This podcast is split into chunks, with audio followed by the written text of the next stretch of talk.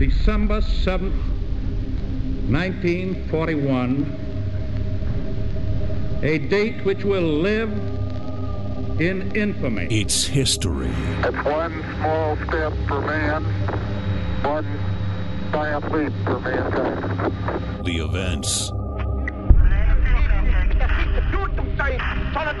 soll der jüdischen in Europa. Wird Herr Weinstauer. Not quite to the moist Let man the word go oh, of forth. humanity. From this time and place, the I figure, take pride in the words, Ich bin ein Berliner. Mr. Gorbachev, tear down this wall. the drama, 6 to Manhattan, urgent. Marine 6. Tower 2 has had a major explosion and what appears to be a complete collapse surrounding the entire area. I welcome this kind of examination because people have got to know deep whether or not their president's a crook. Well, I'm not a crook. if we dig deep in our history and our doctrine and remember that we are not descended from fearful men. Command field com. it's hardcore history. Was doing a little prep work for a show I hope to put together down the road. I want to do a program on the greatest armies of all time. Maybe like a top 10 list or something. But this requires that you actually sit down at some point and start working on the list.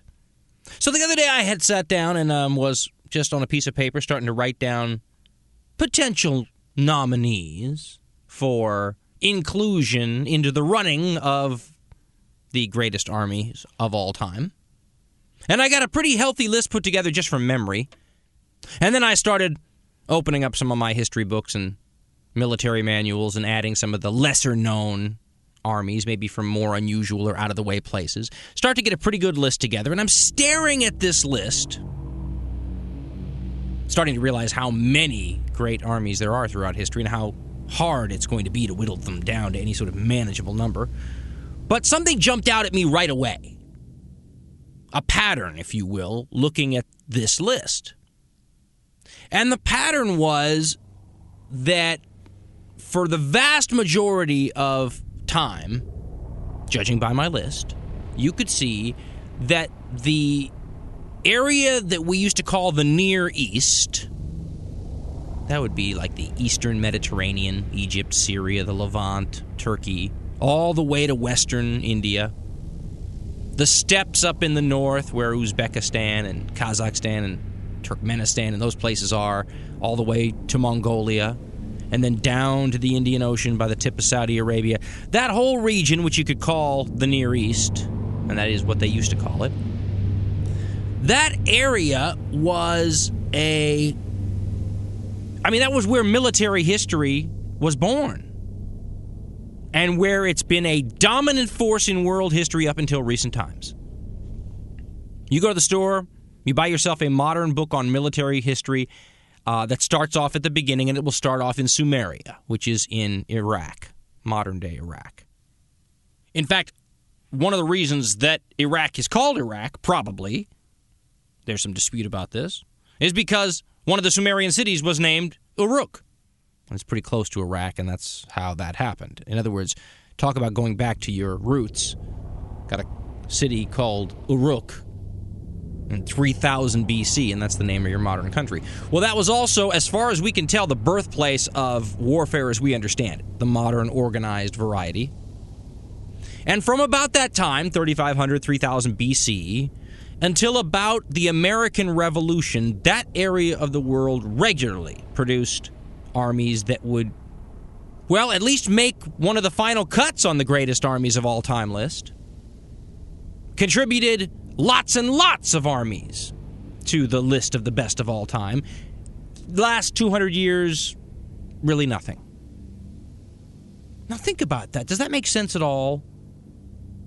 That in six or 7,000 years of recorded history, this region would produce some of the greatest armies of all time regularly and then just stop 200, 250 years ago.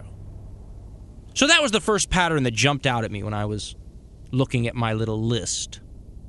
And then the obvious question that I'm asking you occurred to me, which was what what would account for the loss of dominance in this field. And understand it doesn't mean that the Near Eastern armies were the greatest in the world, because there were times when their enemy was the Roman Empire, and it's tough to do better than the Roman Empire, even though they had their defeats in the Middle East. My point being that if you were going to name at any time in history up until about 300 years ago the greatest armies of any age, there would be some Near Eastern ones on the list. So, what changed? Well, as I said, if you looked at the list of these great Near Eastern armies throughout history, you'd notice another pattern. And that pattern was what was it that these armies all had in common? Well, they all had in common the fact that when push came to shove, at the end of the day, those armies all relied on their cavalry, most of all. They were cavalry armies. Now, that doesn't mean they were totally cavalry armies. A lot of their armies had a lot of infantry. But what it meant was that the commanders expected that the heavy lifting would be done by the cavalry. And the enemies of those armies feared the cavalry most of all. And you know, cavalry is a very interesting military arm, especially in ancient times, especially before there was a lot of artillery. Because if you have cavalry and the enemy really doesn't have anywhere near as much cavalry, you can sort of dictate when battles happen. You want to fight? You can fight. You don't want to fight? You can usually refuse contact, and that's an amazing amount of power. It also suits very well the nature of Eastern fighting. And this is another thing. See, the West and the East, and when you say the West, you mean mostly like Europe, those areas have always had a almost different mindset about warfare throughout history. And there have been historians who've done a very good job of explaining the differences between the mindset of Westerners and Easterners when it comes to fighting. These days, Victor Davis Hanson is probably the historian that talks about it the most, but you can go back to some of the real greats of the old days, like Hans Delbrück, and he's very good at explaining the differences too between the Eastern way of fighting and the Western way of fighting. The East can be compared, if you want to use a boxing analogy, to boxers, whereas we in the West are punchers. Let me explain that a little bit more. In boxing, there are two main breakdowns of styles. One is punchers, and punchers are easy to understand. Punchers are like Mike Tyson. Punchers are people that want to go into the middle of the ring, meet the other guy there, exchange a bunch of big, hard slugs, and in five minutes, one person's going to have their hand raised. It's going to be very decisive and it's going to be over. Meet on the field of battle, settle it, mano a mano. And that attitude goes back to Celtic times, barbarian German times, probably human prehistory in the West. I mean, the age old style was to get out there in front of the army, step in front of the whole army, look at the enemy, shake your sword at them, proclaim your lineage and who you were descended from and who you killed previously, and then challenge anyone else in the army across from you if they have the guts to come over and fight you. It's amazing how those kind of cultural things can eventually be transmitted to whole armies because that's how the West fights. Whether it's the Greeks with their phalanxes looking for a nice level place and issuing an invitation to the other Greek city state to meet you there and settle it like men.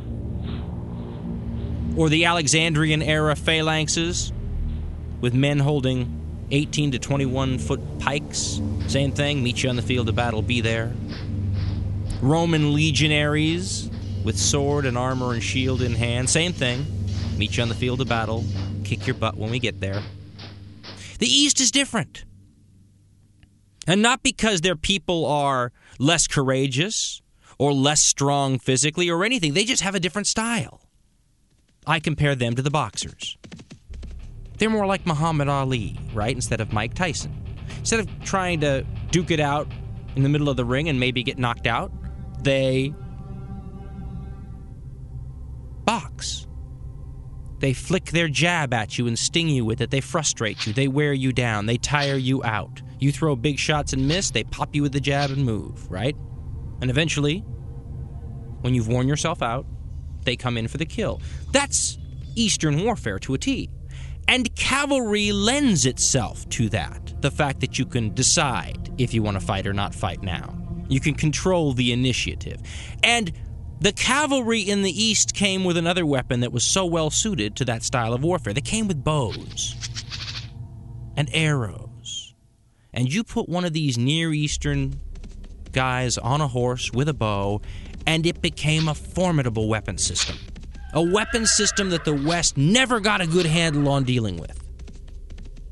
And as you went closer and closer to the steppe, that area around southern and eastern Russia, northern China, Mongolia, all that area, the horse archers became better and better and more native. And by that I mean people who grew up in the saddle, slept in the saddle. We in America like to point out the proficiency of some of our Native American tribes as horsemen the Sioux, the Comanche, the Cheyenne, good horsemen. And I've seen them ride in demonstrations, modern demonstrations. And remember, the modern Comanche are not as good as horsemen as their ancestors were, but they're very impressive still. Well, I've also seen demonstrations of the modern Mongolians on horseback, and they're amazing. They're even more amazing than the Native Americans, and they aren't as good as their ancestors. Now imagine facing a whole army of people like Mongols, or Huns, or Scythians, or Sarmatians. They're a very difficult weapon system for anyone to have to deal with. And the West, particularly, was at a disadvantage because in the West, missile fire, whether it was slings or bows or javelins, was not something that was used a lot. When the great imperial Roman army decided to fight it out with the Parthian Empire, which was in control of what is modern Iran now, they met near Baghdad, where Baghdad is now, and they, and they hashed it out with a battle. But it wasn't the kind of battle the Romans wanted to fight. The Romans went in there with a lot of infantry armed with things like swords and big old shields and had to contend with a bunch of guys riding around on horses with arrows who would not stand, still to fight and would simply pepper them all day long in very hot temperatures. And any units that would charge after them, they would run away from and then eventually cut off as soon as that small detachment was away from the main body. It was frustrating. It was like watching Mike Tyson lose to Buster Douglas in Tokyo. Mike Tyson was being outboxed. And you could see the Romans were the superior army if they could ever come to grips. But coming to grips was the whole key. The Easterners would not come to grips, and that's how they won. And I can hear a lot of people saying right now, well, you know, Dan, if this was such a superior weapon system, why didn't the Westerners just adopt it too? Why didn't they just hand a bow to somebody, put him on a horse, and say, go do what those guys do? Because it's not as simple as all that. We're so used today to taking somebody and throwing them into basic training and three or six months later having them come out a soldier. But some of the weapon systems in the ancient world and the old world, because it's not all ancient, old world would just be better, were part of lifestyles. You could not make a Comanche by giving a U.S. cavalryman a bow and six months training. You could not duplicate what somebody did be, by being born in the saddle the stories of the steppe archers who could shoot birds in flight out of the sky. That's not something you can do with four or five or six months training. You got to live it. You got to be a Comanche to fight like a Comanche. And so the West never was able to develop their own real core of people that could duplicate what their enemies could do. Now, their advantage, what protected the West, from the Easterners encroaching too much on their territory was the same thing that kept the West, in a very strange way, from becoming big cavalry armies themselves. Europe in those days, any time before pre modern times, had a lot of forest, not a lot of grazing land, not a lot of pasture land. They could support a small elite of cavalrymen, like a bunch of mounted knights. They couldn't support armies of horsemen the way the Mongols could support armies of horsemen, including, you know, every guy carrying three or four remounts with him. And that's supposedly what hurt the Mongols and the Huns when they got into Europe was once you got past the Hungary plain, there was no good area to feed your horses, no big wide open expanses of grasslands to graze on. So, the very thing that made it practical in Europe to line up in big blocks of infantry is the same thing that protected them from being overrun by the armies from the steppe or from the Near East. But what ended up happening that keeps the Near East from still every now and then getting an army on the best army of all time list? Why isn't there a Near Eastern candidate for that in the past two or three hundred years? What happened? What changed? Well, cavalry went away. And when cavalry went away, the signature style of warfare that had existed in the Near East since about 1500 BC went away too. And the East has yet to find something to take its place. And what happened to cavalry? It's worth looking and saying, well, okay, if man couldn't figure out a way to deal with the Eastern tactics and the horse archers and the Turks and everyone in that region, if they couldn't figure out a way to deal with the cavalry, the Eastern cavalry, for thousands of years, why did they all of a sudden become able to cope with it? What changed? Well, it was guns, ladies and gentlemen. Guns changed the whole relationship between the East and the West.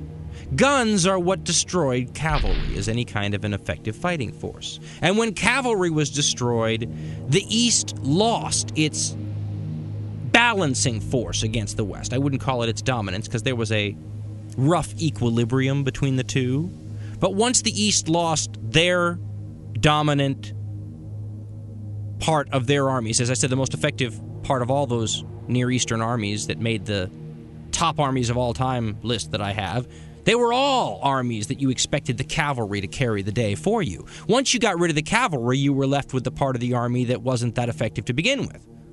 Whereas the West was still Mike Tyson. They were still tough. They were still going to come and meet you on the field of battle, and they were going to bop you in the nose if you couldn't get away. So, what about the guns made all the difference? Because those of you with any historical background know that the early guns were not very good. Matter of fact, when guns first showed up, they were inferior to the missile weapons that were already in use. Not as good as an English longbow, not as good as a French crossbow. So, why did they end up becoming the dominant weapon system instead of a bow or a crossbow?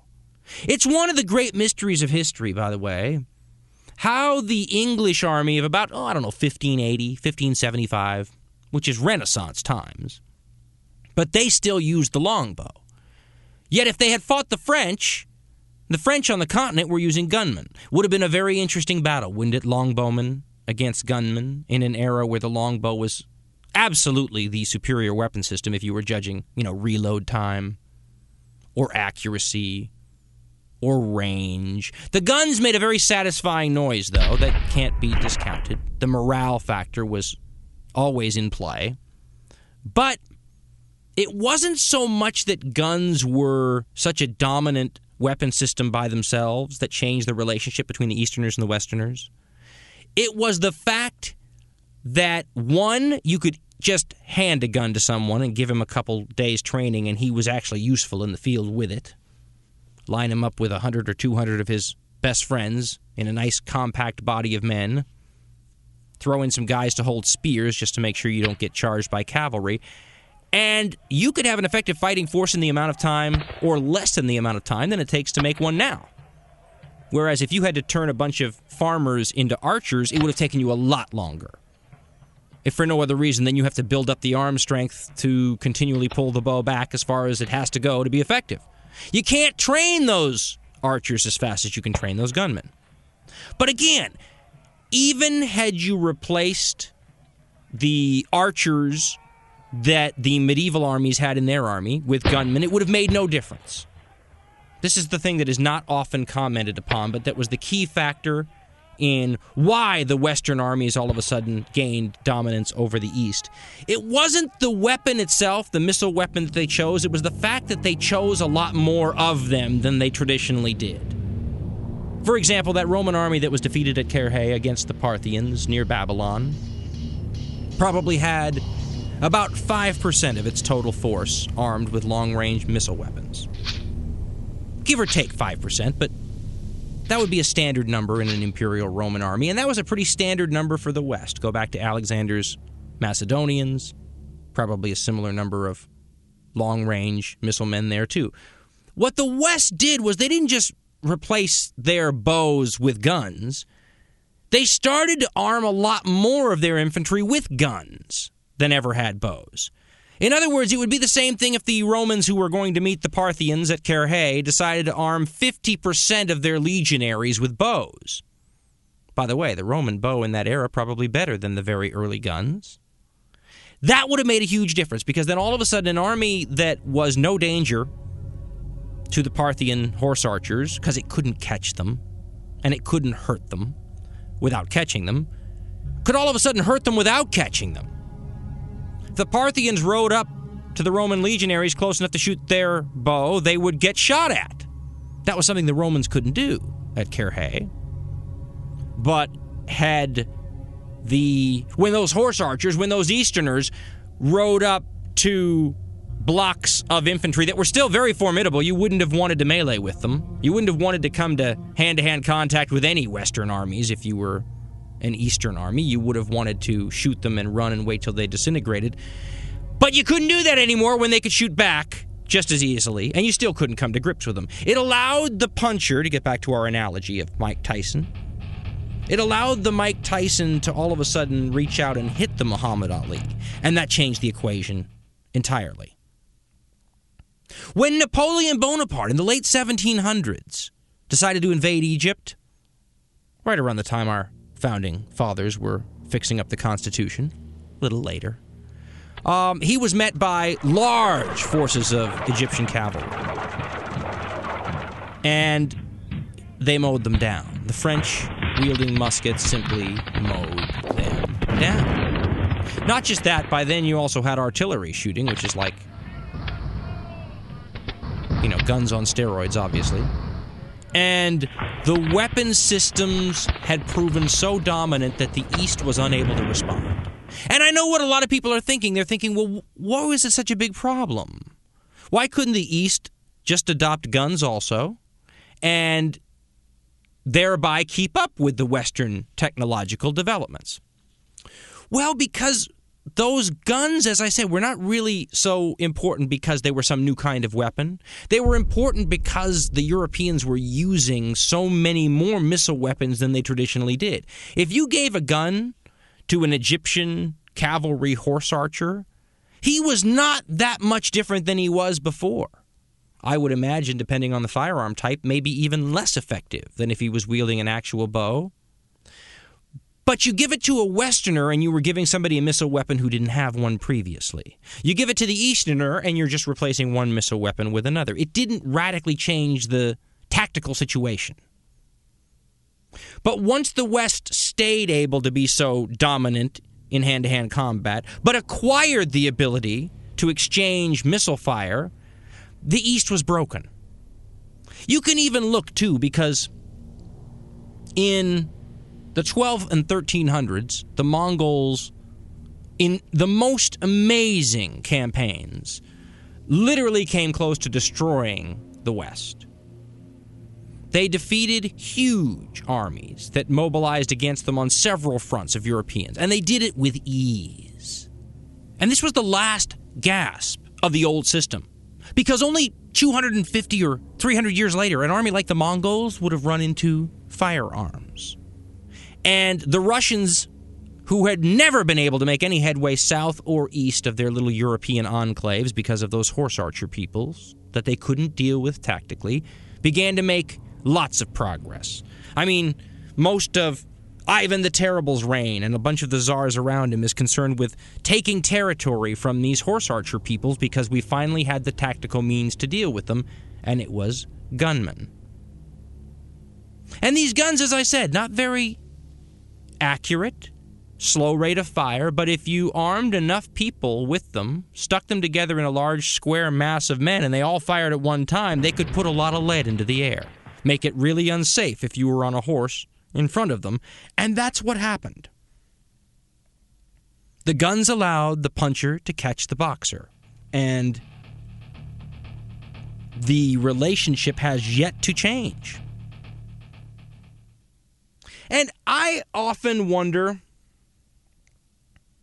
why it is that the East couldn't just imitate the West and say, well, obviously this is how it's going in the world.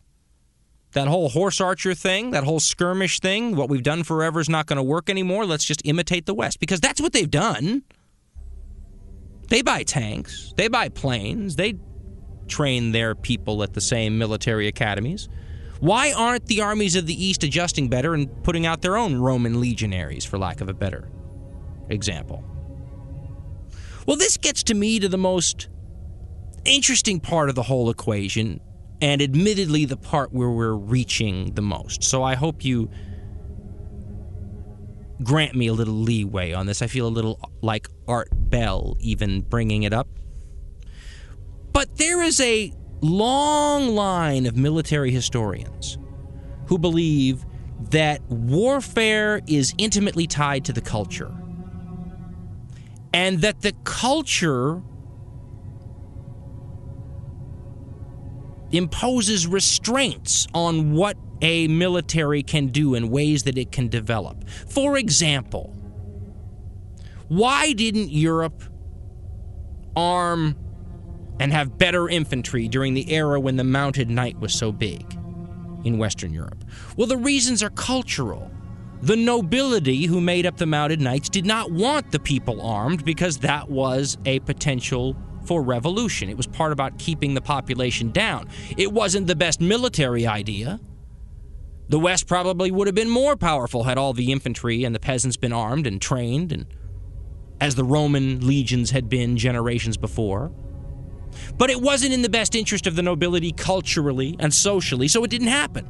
We have to remember that those sorts of constraints are around, otherwise, sometimes certain things don't make sense.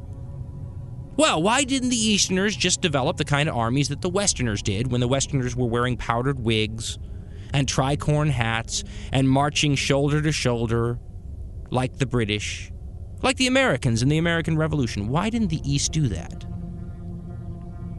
And I would make the case that there's something about the East that doesn't let them.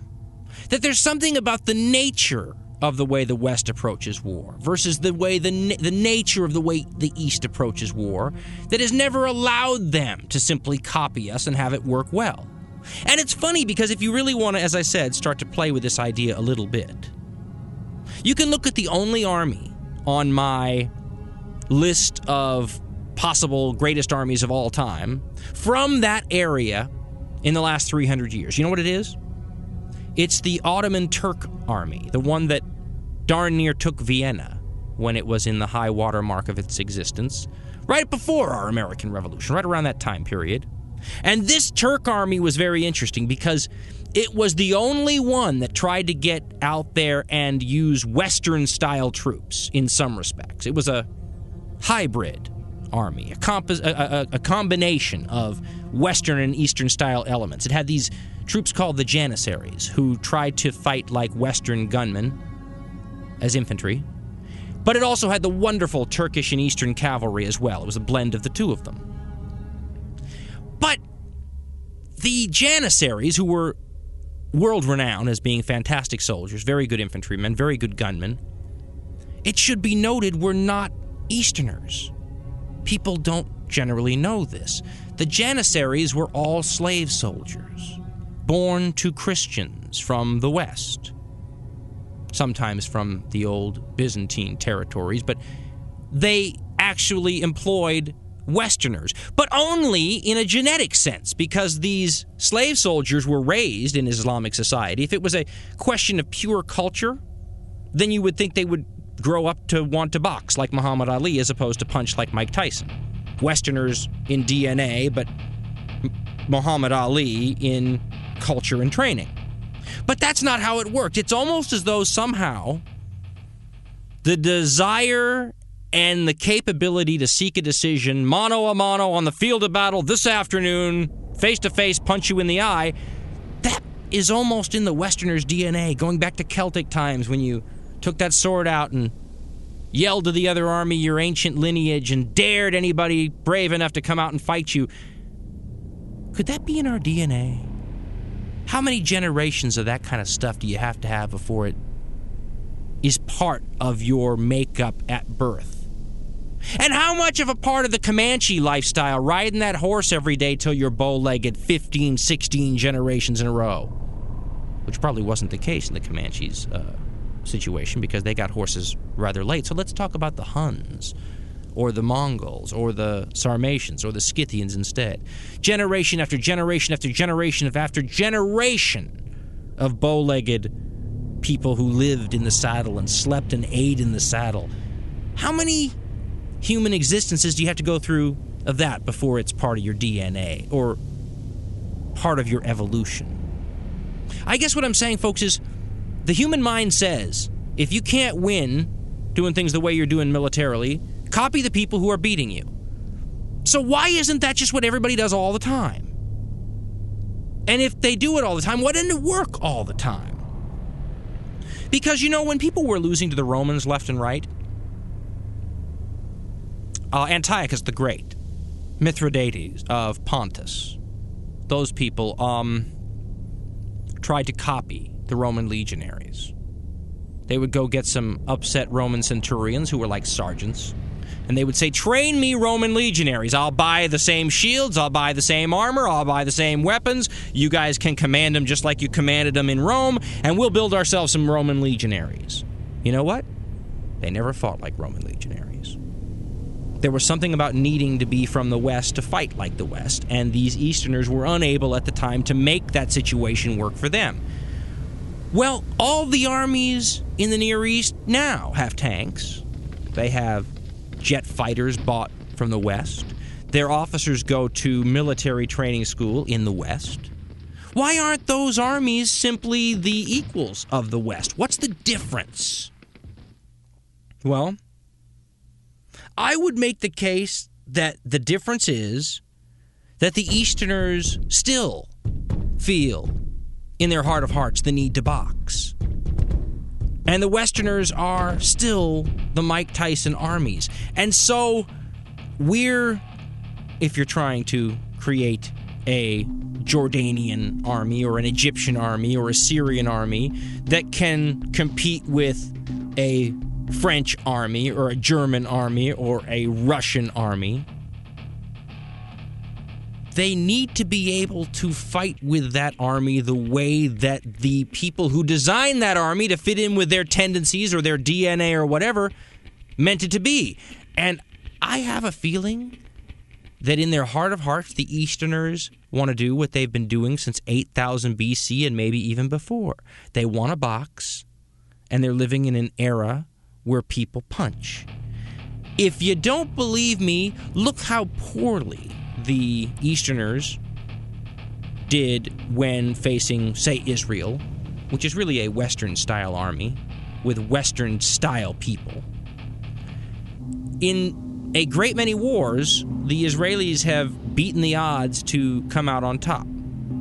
Yet, when you get the Easterners in a situation where they're allowed to fight in their traditional style, and understand, in the old days, those great expanses of land in the East that work against the Eastern style of warfare now, those wide open spaces are just wide open to attacks by our aircraft. In ancient times, that's what worked for your horse archers. Having wide open spaces was exactly what you needed for that style of warfare to work. You change the terrain and make it possible for the people to, who like to skirmish to skirmish again the way the Vietnamese did in the foliage of Vietnam, the way that the insurgents in Iraq now are utilizing the built up urban areas to offset some of the Mike Tyson type punching abilities of our forces. It shows that those people have lost none of their ability to skirmish well, to fight the kinds of wars that they fight well. And so, going back to that greatest armies of all time list, I would say that you're going to see Eastern armies on that short list of possible greatest armies of all time again. As soon as the weapon system that does what guns did for the West shows up, allowing the peoples of the East to once again fight their style of warfare to box instead of punch.